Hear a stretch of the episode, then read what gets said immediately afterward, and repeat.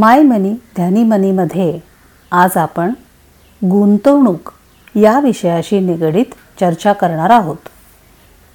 तत्पूर्वी एक नम्र निवेदन. माय मनी ध्यानी मनीच्या संकेतस्थळावर दिलेली माहिती तसेच सदर पॉडकास्टच्याद्वारे आपल्यासमोर प्रस्तुत केलेले विश्लेषण याचा उद्देश आपल्या विचारांना उद्युक्त करणे हा आहे. आपण आपल्या आर्थिक नियोजनाचे निर्णय जाणीवपूर्वक आणि अभ्यासपूर्वक घ्यावेत यासाठीचा हा उपक्रम आहे.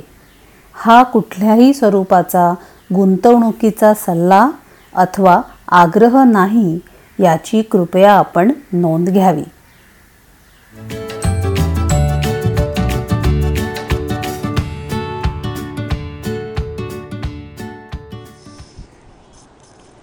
नमस्कार मंडळी. गुंतवणुकीतील विविध धोके या सिरीजच्या पुढच्या भागात आपलं स्वागत आहे.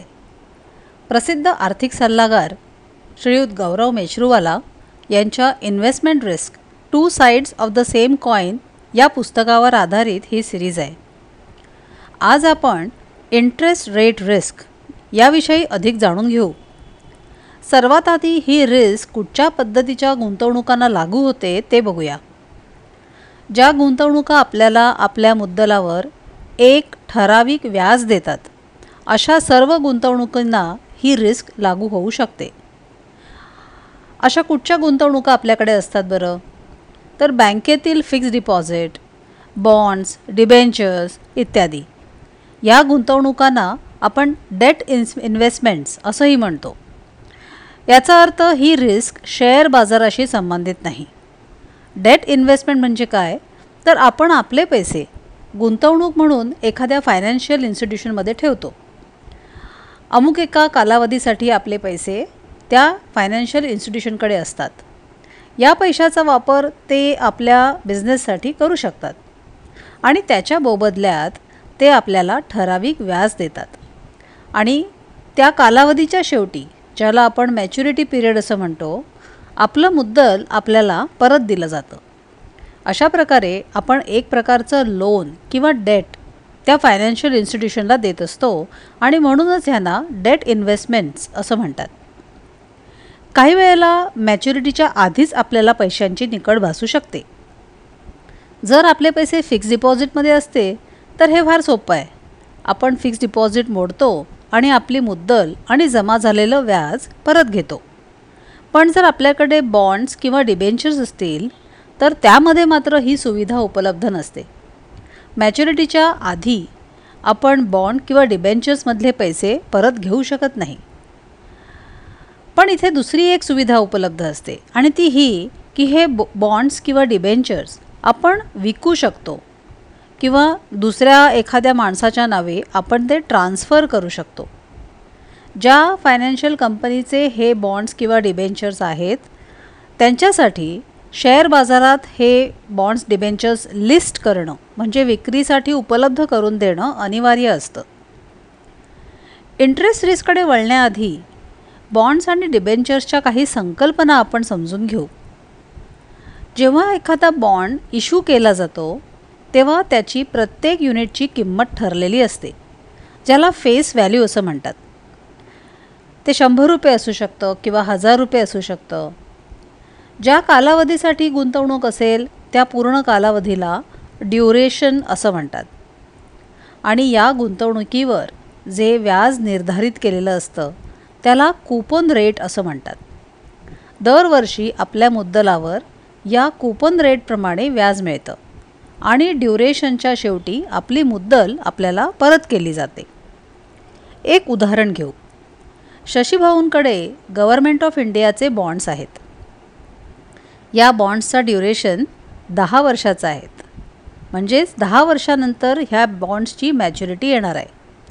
हे बॉन्ड्स विकत घेतल्यानंतर दोन वर्षांनी त्यांना जाणवलं की अरे आपल्या मुलीच्या उच्च शिक्षणासाठी काही पैसे कमी पडत आहेत मग त्यांनी हे बॉन्ड स्टॉक मार्केटमध्ये विकायचं ठरवलं. आता इथे फेस व्हॅल्यू म्हणजे प्रत्येक युनिटची किंमत आहे शंभर रुपये. आणि कुपन रेट आहे साडेनऊ टक्के. म्हणजे दरवर्षी प्रत्येक युनिटमागे साडेनऊ रुपयांचं व्याज मिळणार आहे. या दोन वर्षांच्या कालावधीत इंटरेस्ट रेटमध्ये फरक झाला आणि ते चढते राहिले. म्हणजे आत्ताचा इंटरेस्ट रेट हा वाढलेला आहे. आज कोणाला जर गव्हर्मेंट ऑफ इंडियाचे दहा वर्षा कालावधीचे बॉन्ड्स घ्यायचे असतील तर त्यांना दहा टक्के उ कुपन रेटने ते उपलब्ध आहेत. अर्थातच शशीभाऊंकडे जे साडेनऊ टक्के कुपन रेटचे बॉन्ड्स विकत देण्यासाठी आहेत ते लोक घ्यायला तयार नाहीत. पण पैशांची फार निकड असल्यामुळे जर शंभर रुपये फेस व्हॅल्यूला कोण विकत घेत नसेल तर शशीभाऊ नव्वद रुपयेला ते बॉन्ड्स देण्यासाठी तयार आहेत. म्हणजेच हा बॉन्ड डिस्काउंटमध्ये विकायला ते तयार झाले आहेत इंटरेस्ट रेट वाढल्यामुळे शशीभाऊंना आर्थिक नुकसान सहन करावं लागलं. आता आपण धरू की याऐवजी जर इंटरेस्ट रेट कमी झाले असते आणि गव्हर्मेंट इंडियाची दहा वर्षाचे कालावधीचे बॉन्ड साडेआठ कुपन रेटने उपलब्ध असते. तर अर्थातच सगळ्यांनाच शशीभाऊच्या बॉन्ड्समध्ये इंटरेस्ट होता. तर शशीभाऊने प्रत्येक बॉन्ड शंभरऐवजी एकशे दहा रुपयाला विकला असता. म्हणजे प्रत्येक बॉन्ड त्याने प्रीमियम घेऊन विकला असता आणि फायदा करून घेतला असता. लक्षात ठेवण्याची गोष्ट काय? तर इंटरेस्ट रेट जेव्हा वर जातात तेव्हा बॉन्डची प्राईस कमी होते आणि ते डिस्काउंटमध्ये मिळू शकतात. या उलट जर इंटरेस्ट रेट खाली जातात तेव्हा बॉन्डची प्राईस वाढते आणि ते चढ्या भावाने आपण प्रीमियममध्ये विकू शकतो. अर्थातच शशीभाऊंकडे अजून एक पर्याय उपलब्ध होता आणि तो म्हणजे बॉन्ड पूर्ण कालावधीसाठी ठेवून सरते शेवटी आपलं मुद्दल परत घ्यायचं. हा पर्याय जर त्यांनी निवडला असता तर इंटरेस्ट रेटच्या चढ उताराचा त्यांच्या इन्व्हेस्टमेंटवरती काही परिणाम होणार नाही. आणि त्यांची गुंतवणूक इंटरेस्ट रे रेट रिस्कपासून वाचली जाईल. पण पैशांची गरज असेल तर मात्र त्यांना इंटरेस्ट रेट रिस्कचा सामना करावाच लागेल. आपल्या सगळ्यांना माहीत असलेले डेट म्युच्युअल फंड्स अशाच डेट इन्व्हेस्टमेंट्समध्ये आपले पैसे गुंतवतात. आणि अर्थातच इंटरेस्ट रेट रिस्कला डेट म्युच्युअल फंडांना देखील सामोरं जायला लागतं. इंटरेस्ट रेटमध्ये जे चढ उतार होतात त्या पद्धतीने डेट म्युच्युअल फंडची किंमत ज्याला आपण एन ए व्ही असं म्हणतो ती वर खाली होऊ शकते.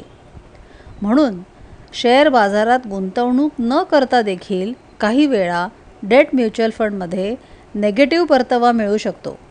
तर मंडळी बॉन्ड आणि डिबेंचर यासारख्या इन्व्हेस्टमेंटमध्ये इन्व्हेस्ट करताना इंटरेस्ट रेट रिस्क हे तुम्हाला सहन करावं लागू शकतं. तुमची गुंतवणूकची व्हॅल्यू त्यामुळे कमी अधिक होऊ शकते. जर आपल्याला पैशांची निकड आहे तर आपले हे जे बॉन्ड्स आहेत ते आपल्याला डिस्काउंटमध्ये विकावे लागू शकतात आणि आर्थिक नुकसानाला सामोरं जाऊ लागू शकतं. यावर उपाय काय?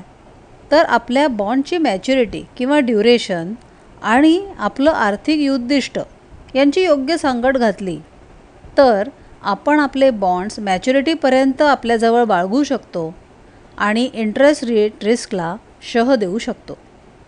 नमस्कार.